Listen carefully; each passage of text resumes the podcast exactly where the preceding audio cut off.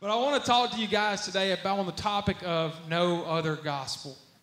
No other gospel, because I believe, and in fact, I know, and I, I, before I get started, I want everyone under the sound of my voice today to know that I'm not up here trying to berate.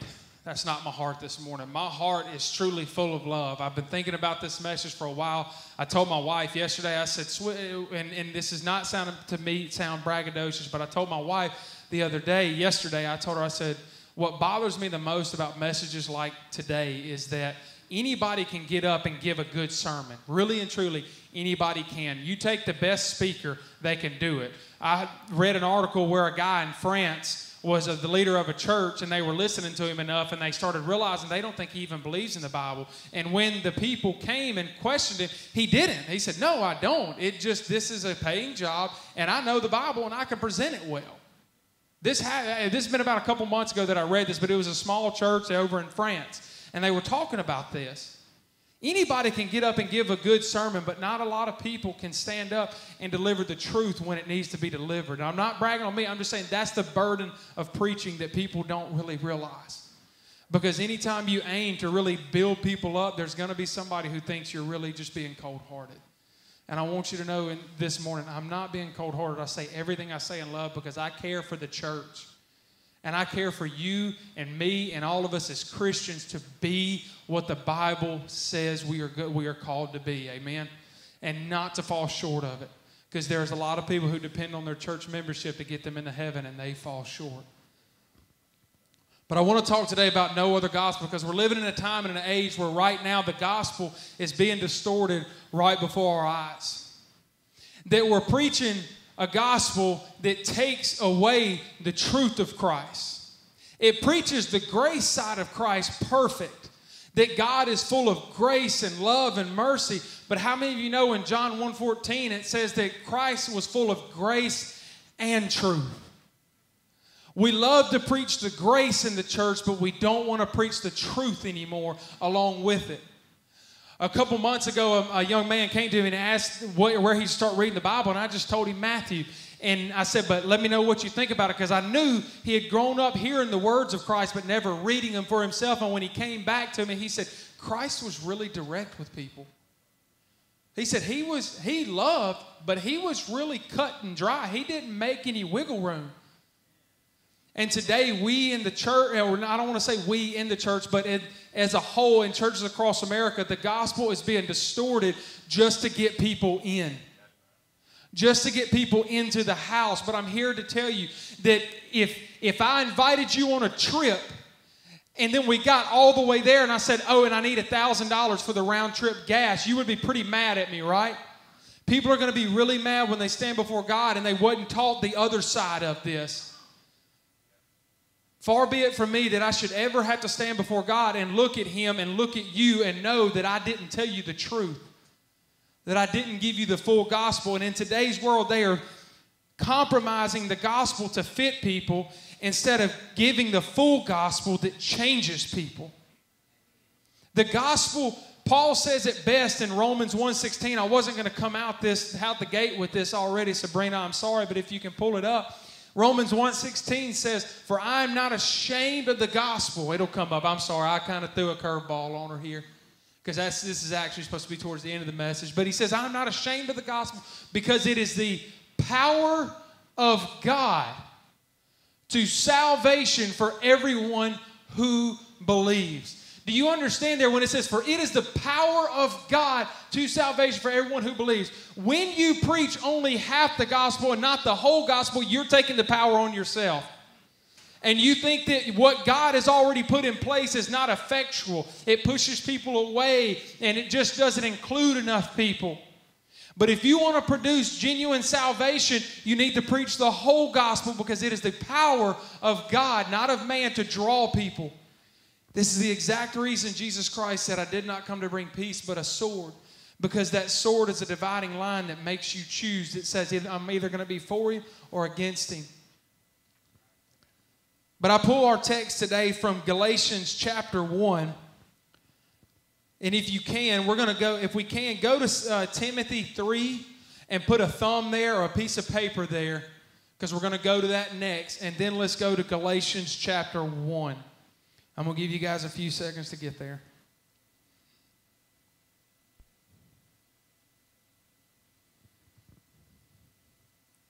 In Galatians chapter 1, starting in verse 6, it says, and I'm in the New King James Version, so if you're on your phones and you're wanting to follow along that way, I'm in the New King James Version. He says, I marvel that you are turning away so soon from him who called you in the grace of Christ to a different gospel, which is not another, but there are some who trouble you and want to pervert the gospel of Christ. But even if we or an angel from heaven preach any other gospel to you other than what we preach to you, let him be accursed. As we have said before, so now I say again if anyone preaches any other gospel to you than what you have received, let him be accursed. This is a pretty hard statement. But Paul here is driving point the, home, the, the, the idea, well, the fact that there is no other gospel by which men can be saved except through Jesus Christ and Him crucified. And here's the thing we forget the commands He, he has in His Word as well. We know the Christ and Him crucified part. We got that down. Woo, woohoo! We're good. He died for me. But we forget His commands that He also has in those red letters. And in context, right here in Galatians, the church of Galatia had people who were trying to come in and tell them because where they were at, obviously, we know a lot of these areas were around Roman providences, and Romans were very big, Greek culture, Roman culture, they were very big on philosophy and Stoics, and they really liked good people who could talk well, bring ideas about well. Kind of sound like America right now? They were good salesmen. They would just sit around and conjure up ideas and then go and stand before people and present them in such a way that people said, Who, how can this not be true with the way these men speak? And so people were coming into the church of Galatia and trying to tell them, you don't really have to follow just faith in Jesus Christ, but you also take the works of the law as well. They were trying to integrate more things in there. You say, well, why are you using this for today? Because this is happening today where people are starting to say, you really don't have to take that part of the message of Jesus. That part that says that if you look at a woman with lust in your heart, you've committed adultery, you don't really have to, don't, don't worry about that.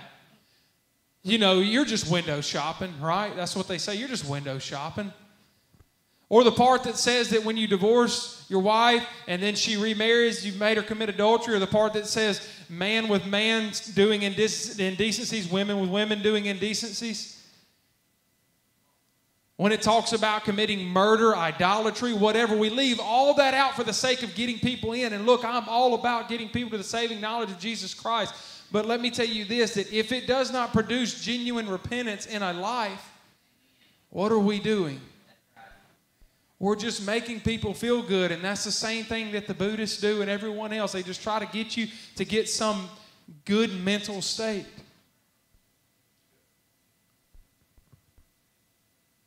We must preach the whole gospel. And, and I kind of put as a subtitle on my thing that three things the church must do to reclaim the gospel in the world today. If you would now flip over to Timothy, 2 Timothy 3.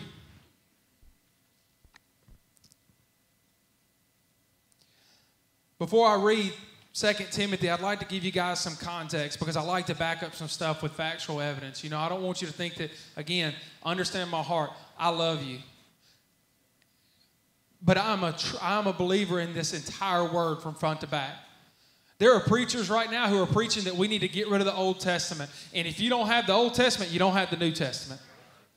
I believe this thing from cover to cover, and I, and I feel like there's no wiggle room there because when I read it, it's hard for me to read a scripture when God brings out a sin in my life. It's hard for me to just shut my Bible and walk off and act like I didn't see that. So I want y'all to know this hit me too because I've been one to only talk about the things that'll make people feel good. I've been that guy. And I've seen that gospel that I was preaching, which, like Paul said, is not another gospel really. I've seen it be not have no effect on those people. But I've seen time and time again when you preach the true gospel, the Holy Spirit come in and break a man's heart. But I want to tell you this story before I read 2 Timothy because I want to give you guys some context and I'm going to be quick with this because I don't want to I don't want to bore anybody to death. I don't want to just ramble too much. A couple weeks ago, my wife and I had a phone call with an individual who decided they asked us, will we be willing to talk to them?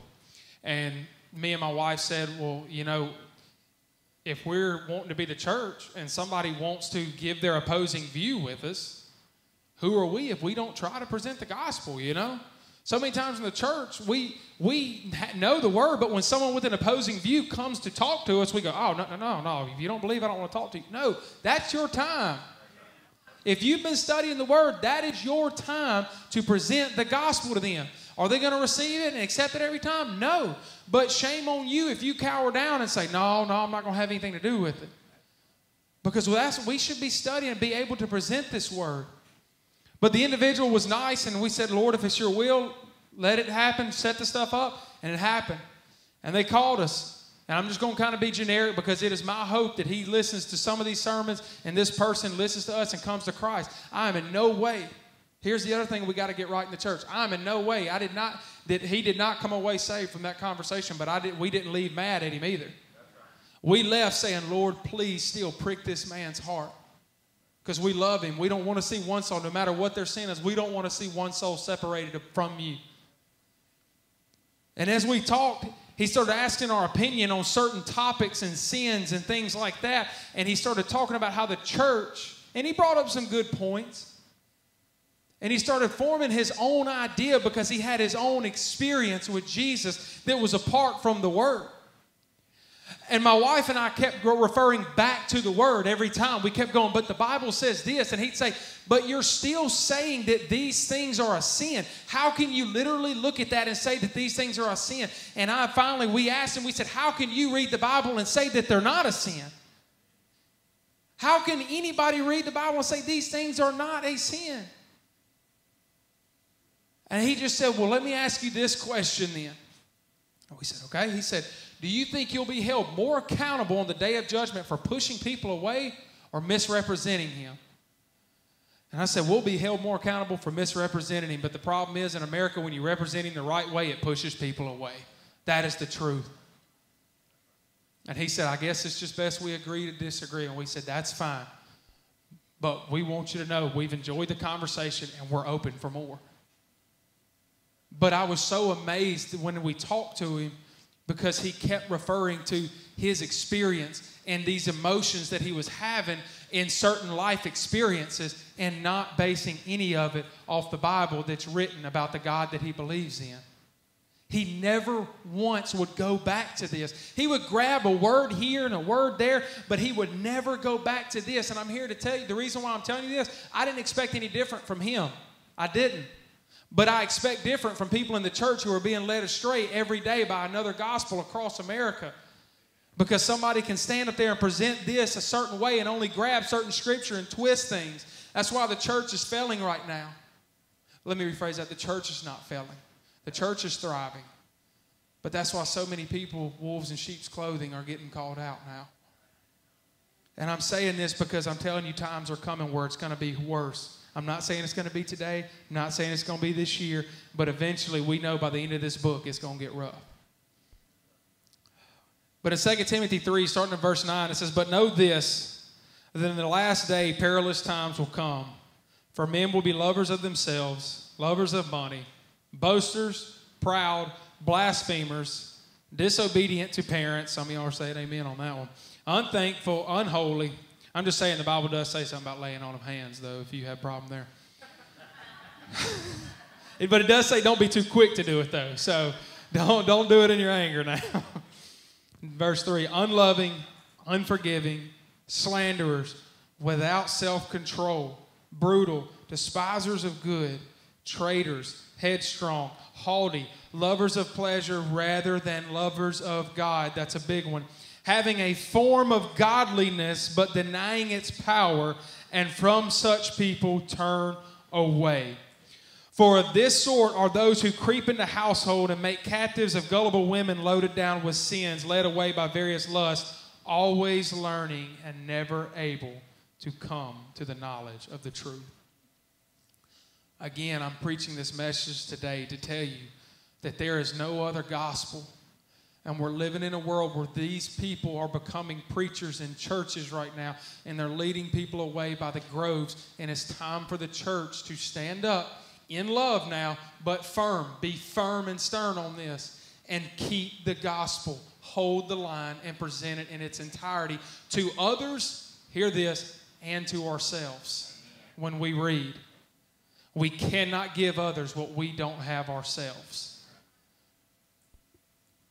And I have three things the church must do to bring the gospel, or I have in my notes the truth, back into this world. And number one is the first thing we have to do is we must establish truth. In the world today, you hear this term probably quite often. They say truth is relative. And if you've watched the news here lately or any way of life, there is no solid truth anymore. Whether we're talking about what the, the, and I'm just being honest here. Look, whether we're talking about the, the, uh, the virus, one day it doesn't affect this group, the next day it affects the other group, the next day we're all doomed, the next day we're all saved. I'm being, but I'm being real with you. It, with, but this is with everything human biology. Nothing's in stone now. You can be whatever you want to be. There's no such thing as truth anymore. It's just like mind anarchy going on right now in the world. No one has a truth. It's always evolving. Somebody will have an opinion here. Lord knows, y'all know our politicians, Republican and Democrat. Ten years ago, they'll say this. The next year, they'll say this and act like the other one never happened. There is no truth anymore. We just fly by the seat of our pants, and whatever we feel, that's what we go with. And in the church, we're doing the same thing which is why we have so many issues arising in churches across America. Thank God they're not running rampant here, but there are so many churches that have these issues running wild. In fact, when you read the Bible, Paul's letters to the churches, it's usually always bad. He's never really writing to them, really commending them. It's always, who bewitched you? Right here, I just read y'all in Galatia where he said, Who? I'm so shocked that you're already turning away from the gospel that you received. In 2 Timothy 3, chapter 3, starting in verse 16, I'm going to use the screen on here because I don't have my Bible marked all out, so I'm going to take a minute to wait on them. But in 2 Timothy chapter 3, starting in verse 16, it says, All scripture is given by inspiration of God and is profitable for doctrine, which is teachings that we believe in, our foundations, for reproof, correcting, and also again for correction, for instruction in righteousness. Verse 17, that the man of God may com- be complete, thoroughly equipped for every good work. If the church wants to establish truth again in the world and in our lives, we must establish that this is the inspired Word of God. And there is no reforming needing to be done to this book. There is nothing that needs to be added, nothing that needs to be taken away. There is nothing. I heard someone once tell me, they said, Don't you think that book's outdated? I mean, look what it says here. No, I don't think this book is outdated. In fact, when I put it to use in my life, I've seen it show true time and time again. If you've been in the faith long enough, you've seen it. Augustine once said, The truth is like a lion, let it out, it'll defend itself. We must understand in the church that this is our foundation for truth. Not what someone said on TV. Not what, what I'm just going to be honest here. I've been holding back a little bit, but I'm just going to be honest. Not what Oprah, Steve Harvey, or anyone else says. And I used to like, I used to like Steve Harvey. Steve Harvey had some, some of y'all are like, oh, I know how bad Steve Harvey was. He had some clean material. He had some clean material that we, from time to time, we'd listen to. I, I tried to stay away from the other stuff. But back in the day, but I, I, did hear about recently, and I know he's got a nationwide radio show that a lot of guys and people listen to because it's funny. But I know he has a lot of people call in for spiritual questions. And he has already said that there's many ways to God. There's many ways to God. A lot of people profess God, but not a lot of people profess Jesus Christ. And in John 14, chapter 14, verse 6, it says, Jesus said to him, I am the way, the truth, and the life. No one comes to the Father except through me. We must in the church reestablish our truth. Because if we are going to win the lost, if we're going to win, if we ourselves are going to make it into heaven, because how many of you know the Bible says broad is the way that leads to destruction, narrow and difficult is the way that leads to life. It's real difficult if we're not building it on the truth of God's word. If we're not reading this word daily, letting it prick our hearts. Look, let me tell you something. I know I'm up here talking, but I don't read this word and leave from it happy all the time. I promise you. I have to stay in Romans chapter 3 and Romans chapter 4 where it talks about by the works of the law you are not justified. Well, that's Galatians actually, but Romans 3 says, Therefore we conclude that a man is justified by faith apart from works of the law. And then I thought, I'm like, Thank you, Lord.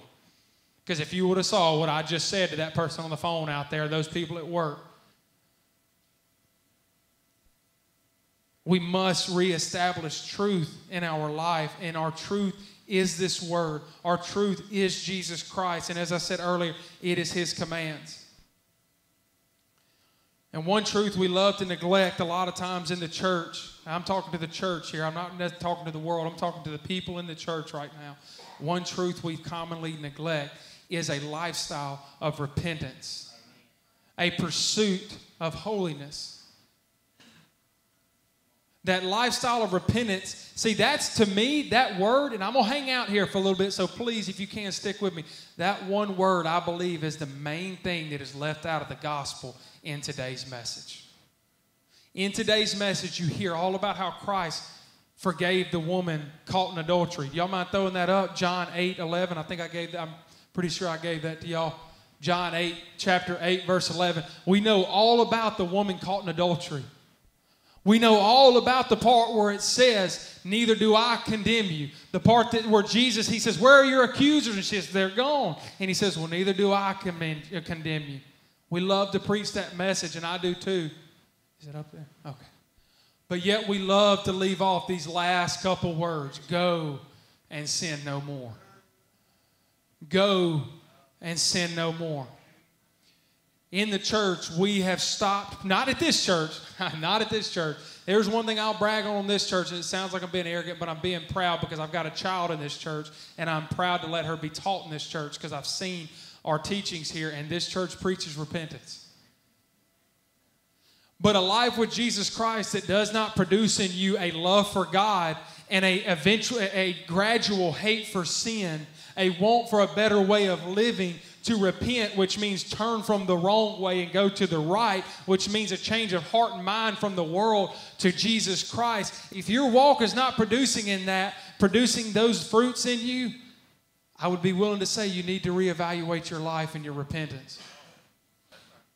We leave off these go and sin no more. Now, obviously, Jesus was not saying go live a life of perfection. But we know that a life of perfection is not attainable. That's why Christ was perfect. And I'm just throwing this out there. Jesus Christ is not telling him to go and be perfect, but there is a major difference, which is why you see this word brought up in the Bible very many times practice. You see this brought up very many times in the Bible. In fact, I'm going to read it at the end. It's in John chapter 3, where he says, Those who practice evil. Whenever he talks about the men, when he says, Many will come to me and say, Lord, Lord, he says, You who practice iniquity in some versions, and others, he say, You workers of iniquity.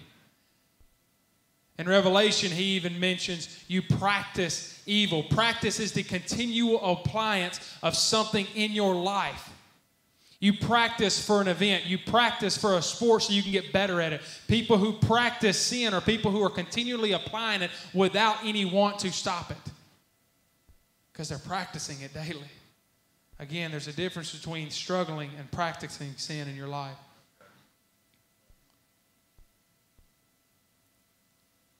That fellow we were on the phone with, he actually brought this up. And he said, What about the woman caught in adultery? God didn't condemn her. I said, Yeah, but he still said, Go and sin no more. When you encounter Christ, he changes you. He makes you not like that. Look at that sin the same. So we must establish truth, and today we are establishing that our truth is this word, and our truth is Jesus Christ and Him crucified. Number two, if we're going to establish this truth to the world, this goes along with repentance, we must be willing to live by that truth. We can't just know the truth and not live by it. If I went and applied for a job today and I said, and they said, What are your qualifications? And I said, Oh man, I can build a tractor. Just give me one bolt and I can go from here with it. They said, Well, you're hired. And then I said, But I'm not going to do it. They'd look at me crazy and say, Well, what are you even doing here? Because I thought, I'm just telling you that I know how, and I just, I need a job. You guys offered a job, and I'm telling you I know how to do it. That is the way so many of us approach this gospel with Jesus Christ. We know what Jesus says, we know what he co- commands, but yet we don't want it enough to change our lives. We don't want to commit to it enough to let it actually infiltrate and start to do some work in us. John 14, verse 15. Man, I hope these are in order with y'all. Heck yeah. All right. If you love me, keep my commandments. Then in verse 23 to 24, Jesus answered and said to him, If anyone loves me, he will keep my word, and my Father will love him, and we will come to him and make our home with him. 24. He who does not love me does not keep my words, and the words which you hear is not mine, but the Father's who sent me. Now, I want, I want y'all to key in on this. But the Father who sent me. Remember, they're saying there's many, there's many ways to God. That's what they're saying. But Jesus is saying, I'm the way, the truth, and the life. Then he's even going this far to say this. And the words I'm speaking, they're not my own, they're my Father's. So if you think there's many ways to God and you're not following mine and listening to my words, you ain't coming to God. Church, we have got to understand. Look, I'm not preaching a life of perfection. I'm not. Trust me, because you can't be perfect. If you were able to be perfect, Christ died for nothing. I'm not preaching a life of perfection, but I am preaching a life of repentance and dependence on God to come in and change you and use you and make you walk as He walked. I am talking about a life of intentional effort to be the man or woman of God that He has called you to be. And if the church wants to change the world, we have to have this in our church. We must, as the church, get back to the truth of the word. And I keep stressing this because it breaks and shatters my heart. I'm telling you guys a bunch of stories because these are true events. I literally watched a, a, two pastors have a conversation about three months ago. They produced a video and it was called The Progressive Pastor and the Conservative Pastor. Why they had to politicize it like that, I guess it's whatever, because everything's got to have a title.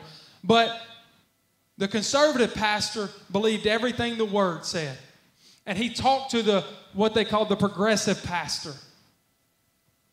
And he was talking about his ideas and his things, and the guy on the and the other guy kept saying, "But what does the word say?" And guys, I was so floored when I heard this. The the other preacher literally says, "I reject any thought that it has to be that way." His words were, "I reject."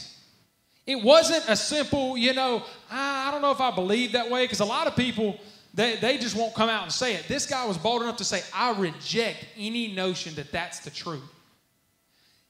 In that statement, he literally said, Jesus Christ is a liar in what he's saying. Those writings are a lie. And then he goes as far as to say, these are good guidelines to get you to God, but they're not the 100% truth.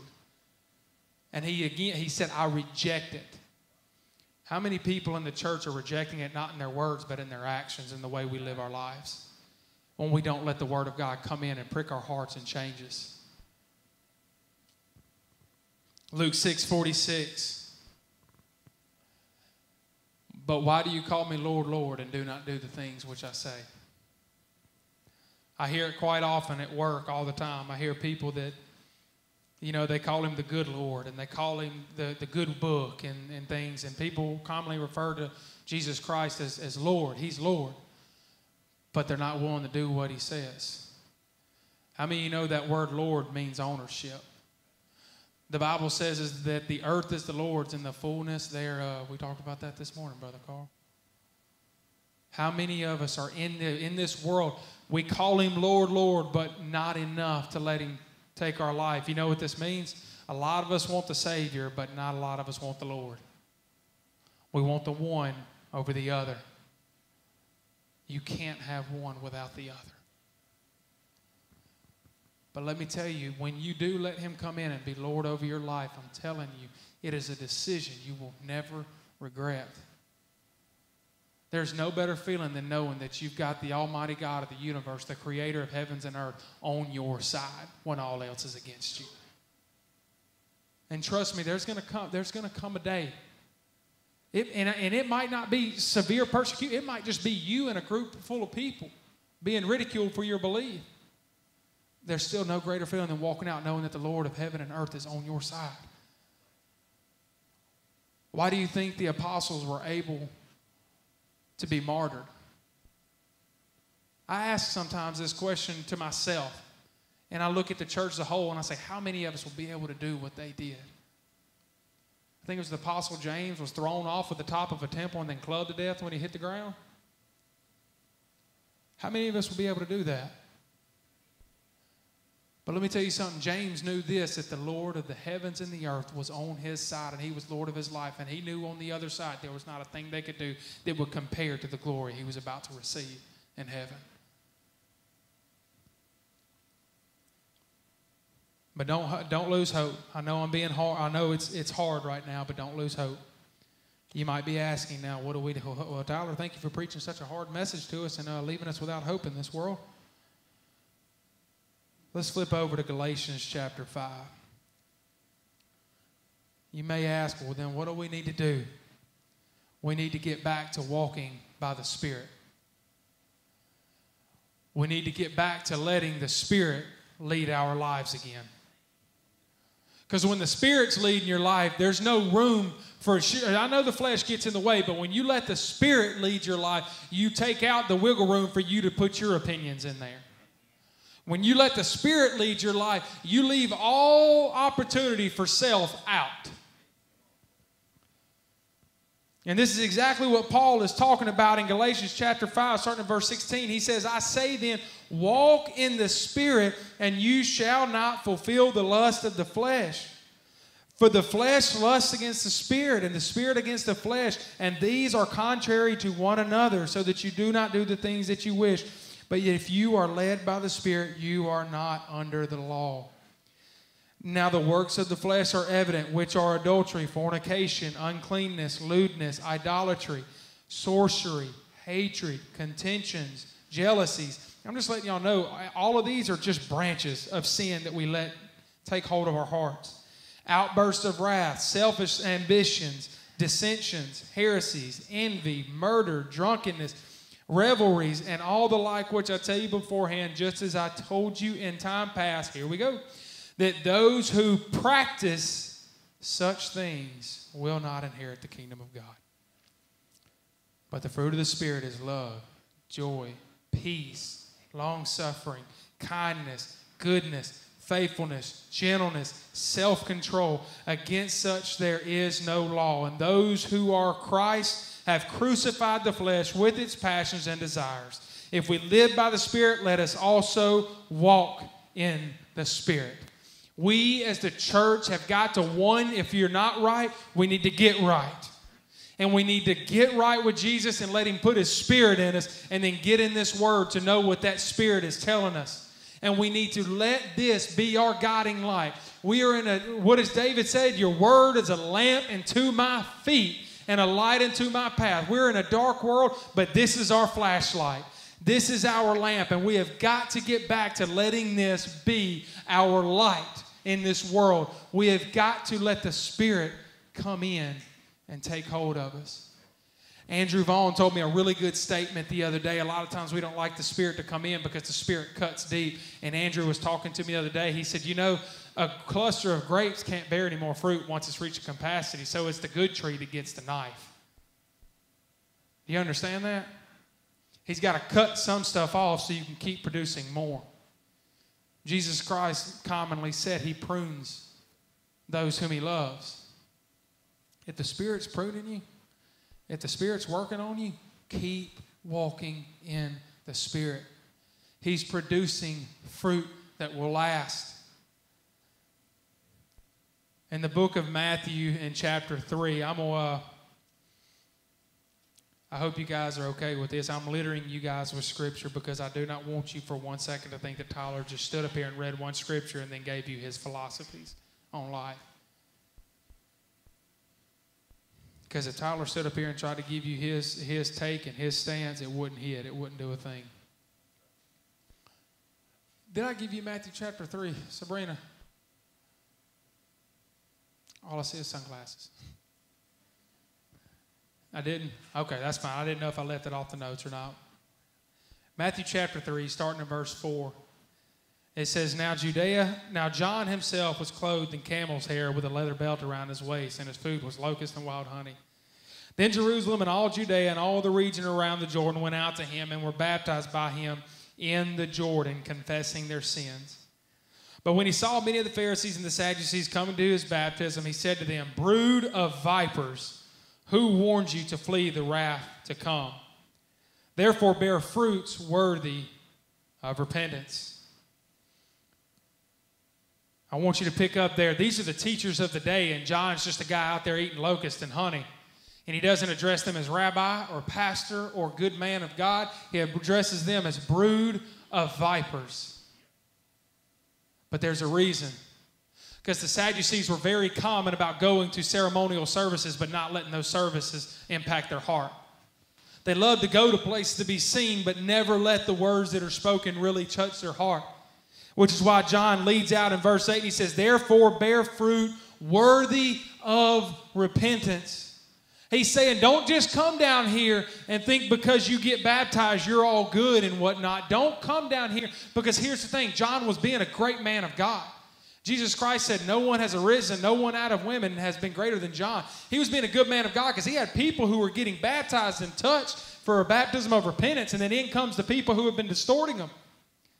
And he says, Don't think that just because you're coming down here, all of a sudden you're in. He says, Bear fruit worthy of repentance. Repent of your ways and have something to show for it. Stop stealing, stop robbing, stop cussing, stop doing whatever it is that you know you should have stopped a long time ago. Have some evidence that you are saved. Lee, do you mind coming up there? If you're all right. I'm sorry, I hope this doesn't distract you from the message. I saw you intently looking. And he says in verse 10, and even now the axe is laid to the root of the trees. Therefore, every tree which does not bear good fruit is cut down and thrown into the fire. I want to focus in on that as I go to this next part. The reason why I'm so passionate this morning about this message for you, and the Lord is so passionate for you to hear it, is because even now, people in this world, and maybe even in this church, the axe is laid at the root we must understand this that we are never, ever promised tomorrow. We have become so arrogant in ourselves, and some of us not arrogant, we just go along with life and we just don't realize that every day is a gift from God. The Bible says that in his hand, Job was talking when he responds to his friends. He says, In whose hand is the life of every man and creature? If you're in Daniel chapter 5, he tells, he tells King Belshazzar, he says, Though you knew these things, you chose not to follow them and serve God in whose hand your very life breath is in. And John is telling these men right now, he's saying, right now the axe is laid at the root. What he's saying there is a woodman, when he would go to the woods in those days, would go and he'd pick a tree and he'd lay the axe down to the tree. And you know, the only thing that separated from him and cutting that tree off was taking his shirt off. Because he knew he was about to put in some work. He knew he was about to have a job on his hand. There are people in this world right now who are following a false gospel who they know the part where Jesus says, I love you, but they don't know the part that says, Go and sin no more. And it's being taught in buildings across America right now. And right now, there are people that the axe is laid to the root, and we are passing them every day like nothing's going on.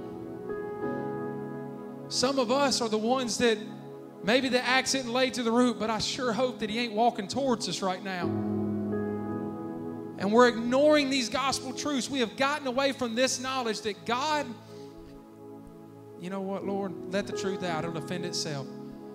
God is sovereign, people. There is not one thing that happens that He doesn't allow to happen. Yes, people make their choices, but He ultimately has to allow. He is the one who causes all things to work together and come together. Jesus Christ, God. Think about, think about Satan when he wanted to tempt Job. We all say that, you know, Satan did this, Satan did that, but did you realize there that God still put parameters around what he could and couldn't do? He'd say, Yeah, you do it, but you can only go this far. You do it, but you can't do this. Guys, God is sovereign. And He, our very life breath is in His hand. And if we are not trusting this true gospel of Christ and Him crucified and giving it to the world, what are we doing? Because right now the axe is laid to the root of many lives. And John was telling the Pharisees, the axe is laid to the root, and if you don't repent, he's about to start chopping. That is the scariest condemnation you can ever, or judgment you can ever have put down on you when a man of God, a true, like John the Baptist tells you, your life's about to be taken from you if you don't repent. So you say, Well, Tyler, again, what do we need to do? We must preach that truth without compromise. Without any compromise. Now, I'm not saying, hear me out, I'm not saying be like Westboro Baptist Church and go out there with signs that, that, that say God hates you and God can't stand you. So I'm not saying be that guy. You hear me out. You better preach it in love because Proverbs chapter 15 says that a harsh word stirs up anger, but a calm word turns away wrath there is a diplomatic way to go about presenting the gospel. Jesus, the Bible actually says that Jesus never, in Isaiah, when it prophesied about him, it said he won't raise his voice in the streets. A bruised reed he will not crush, and a, and a smoldering flack he will not put out. Jesus didn't have to raise his voice, he just put it out there. He just delivered the truth, and he stood on it. So hear my heart this morning. I'm not telling you to go find someone who's who lives a lifestyle different from you and sinning and you just berate them. No, you give them the truth. And this is that truth that Jesus Christ loves you. And Jesus Christ died so that you wouldn't have to live in that sin. He died to give you power over that sin and live a life of abundance. You think you're living a life right now. You're because uh, isn't that what everybody wants? Everybody just wants happiness in the world right now, right? We're preaching this message of be happy Yet anxiety and depression is running rampant right now. And it's my belief that it's because they don't have the true life in them.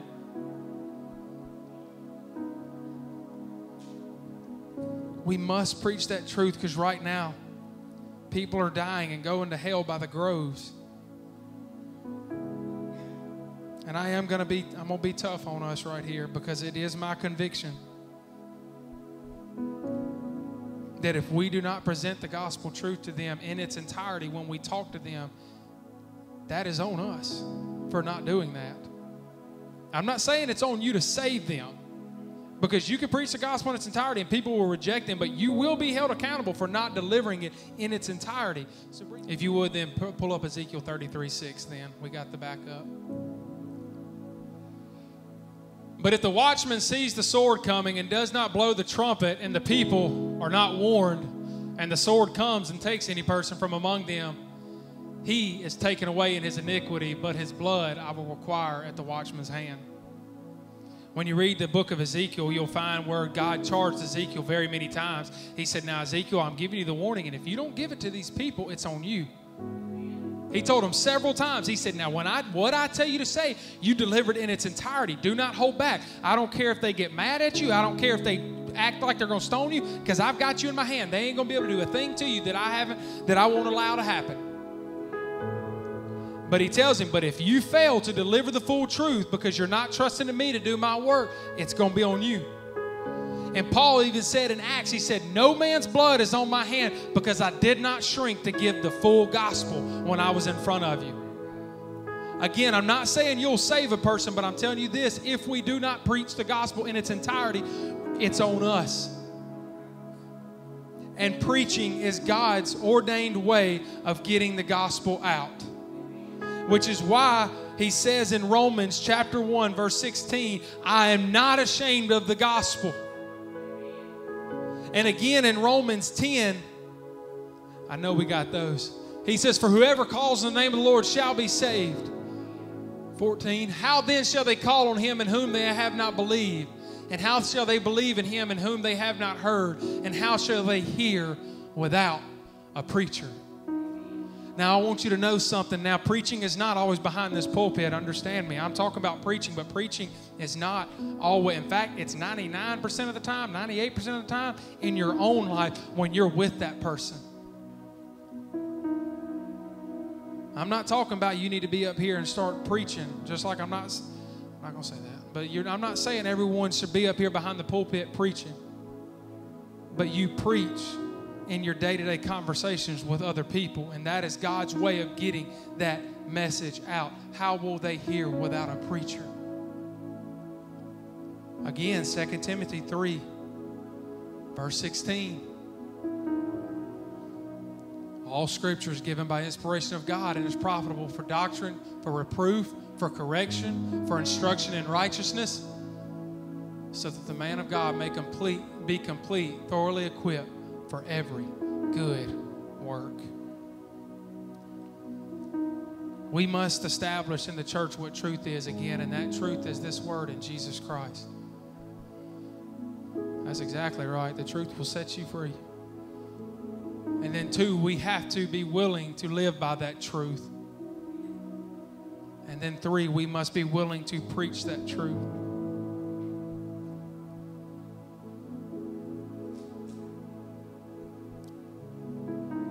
John 3:16. I know I didn't give y'all this one. I have this one.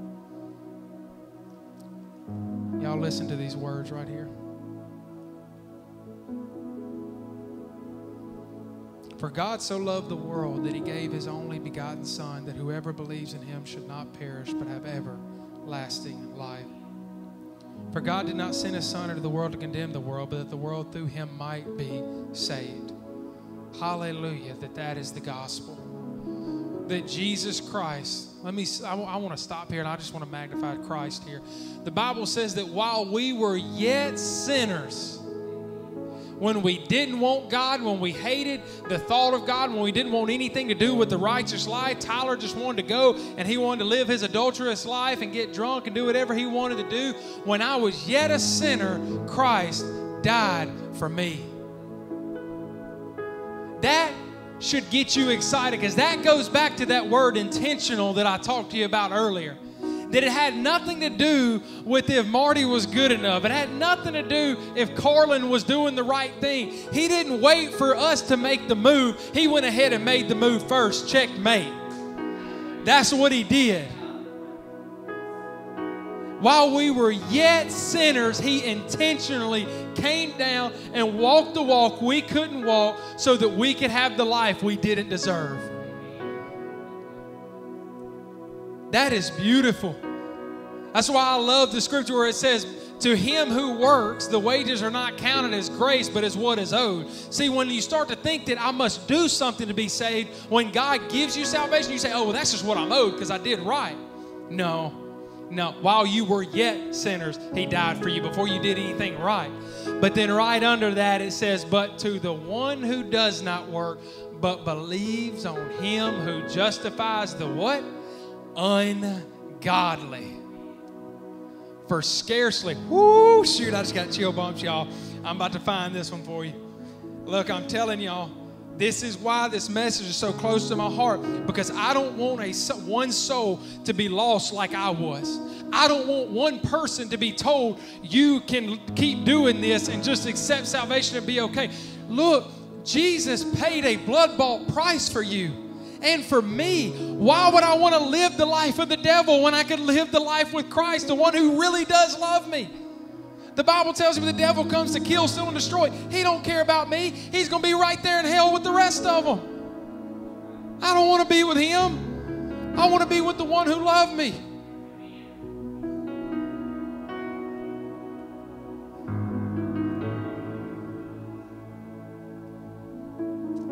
Verse 7 of Romans chapter 5. I didn't give y'all this, I'm just going here. He says in verse 6 For when we were still without strength, in due time Christ died for the ungodly. For scarcely, this is great, for a righteous man will one die, yet perhaps for a good man, somebody might even dare to die. Y'all remember when Christ said, No greater love has a man than this, that he lay down his life for his friends? But God demonstrates his own love towards us in that while we were still sinners, we wasn't the good man that he would scarcely die for. We wasn't the righteous man, we were the ungodly man. While we were still sinners, Christ died for us. Hallelujah to Jesus Christ. What I couldn't do when I didn't want Him, He did for me. And that is the message we must preach to the world. Why would you want to live in that sin when you can have life and life more abundantly? I love that song this morning. You are the one. He is the one. I was down there, I was down there on my knees praising. I was going, Lord, you're the one. I couldn't have done it. You're the only one who could have done it. I've tried to justify myself. I have. And within a week's time, after thinking I've walked perfect, come about that fifth day, all hell breaks loose in Tyler. Y'all think I'm joking, but I'm not. I'm just because I'm up here talking about this word don't mean my life's not a mess. My wife can tell you. There have been days where, just like you talked about one day, Marty, you talked about up here, where she had to ask me, How come you're nicer to church people than you are to me? There have been those days. But God demonstrates His own love towards us, and that while we were still sinners, Christ died for the ungodly. I'm to finish. I'm, we're almost done here, y'all. I'm old school. I like to have the actual word in my hand, guys. I'm going to finish out the rest of John 3, starting in verse 18. He who believes in him is not condemned, but he who does not believe is condemned already because he has not believed in the name of the only begotten Son of God. And this is the condemnation. All right, listen to me here. Listen to me. This is the fruit right here that these people bore, and it isn't good fruit. This is what shows they did not really believe in the Son of God right here. And this is the part we leave out with Jesus. And this is the condemnation that light has come into the world, and men loved darkness rather than light because their deeds were evil. For everyone practicing, there it is again, evil, hates the light and does not come to the light, lest his deeds should be exposed.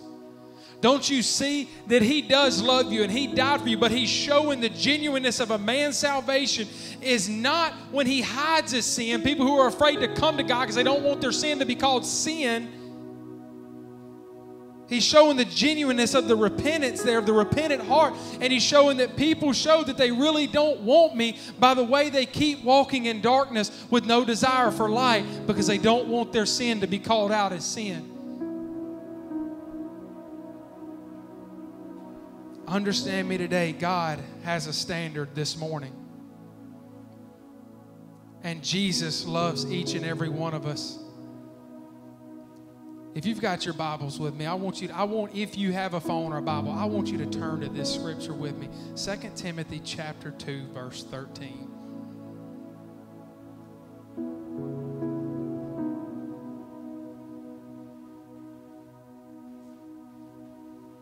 Again, I want you to know this morning I love every one of you. But it is my hope that we'll get to heaven together.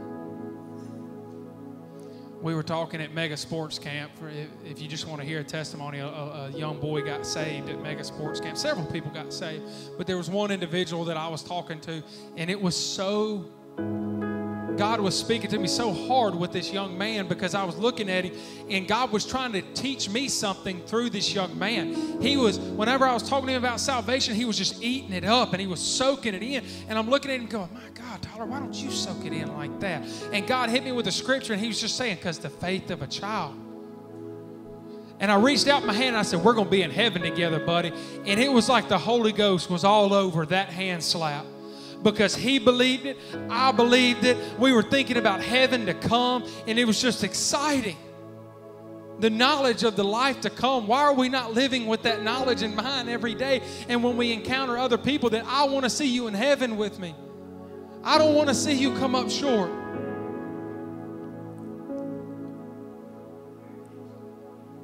So I'm going to leave you with the three points, and then I'm going to tell you one final point, guys. Again, I love you. It's, uh, number one, if we want to reestablish gospel truth in the world today, we must establish what truth is, and we establish it by Jesus Christ being the way, the truth, and the light, and this scripture being our authority, that it is God breathed, given down to men of God, and given to us.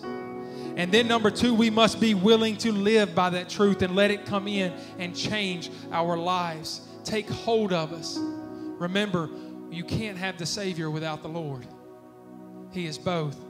And number three, we must preach that truth. And I really want to leave with this. In this world that preaches love so hard, because that's what we're about now is love one another love one another just love. But the love that is being preached now is a love of tolerance that says compromise your beliefs for the sake of love. I can still love somebody and just not agree with them. I can still 2 timothy uh, 2.13 i can still love somebody just like the man me and my wife had the phone call with. I still love him but i still stand on this word and this I will not compromise. But 2 Timothy 2:13 says, "If we are faithless, he remains faithful. He cannot deny himself." Church, do not mistake that scripture. This scripture, I've seen it right now in the church today be used out of context many a days where they say, if I just go on living the life I am, when I am unfaithful to Him, He remains faithful to me. He does remain faithful to you if you're walking in repentance, if you're allowing yourself to be led by the Spirit. But if you look at the scripture right before, it says, if we endure, we shall also reign with Him. But if we deny Him, He will also deny us. If we are faithless, he remains faithful. He cannot deny himself. And what it means there is he will not go against his word. That if you don't remain faithful to him and his word, he's not going to remain faithful to you on that day of judgment. You don't get a free pass because God cannot lie. And if he lies for you, his whole word's a lie.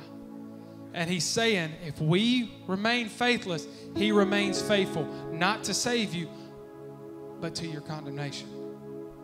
Because he will not go against his word. And I leave you with this statement God is love, but he does not love any of us enough to go against his word. He will not go against his word. Church, let's get truth. Let's get the gospel, the true, authentic Christ and Him crucified gospel back out in this world. But we first need to get it back in our lives. Amen. If you would stand with me, and I'm going to pray over you this morning.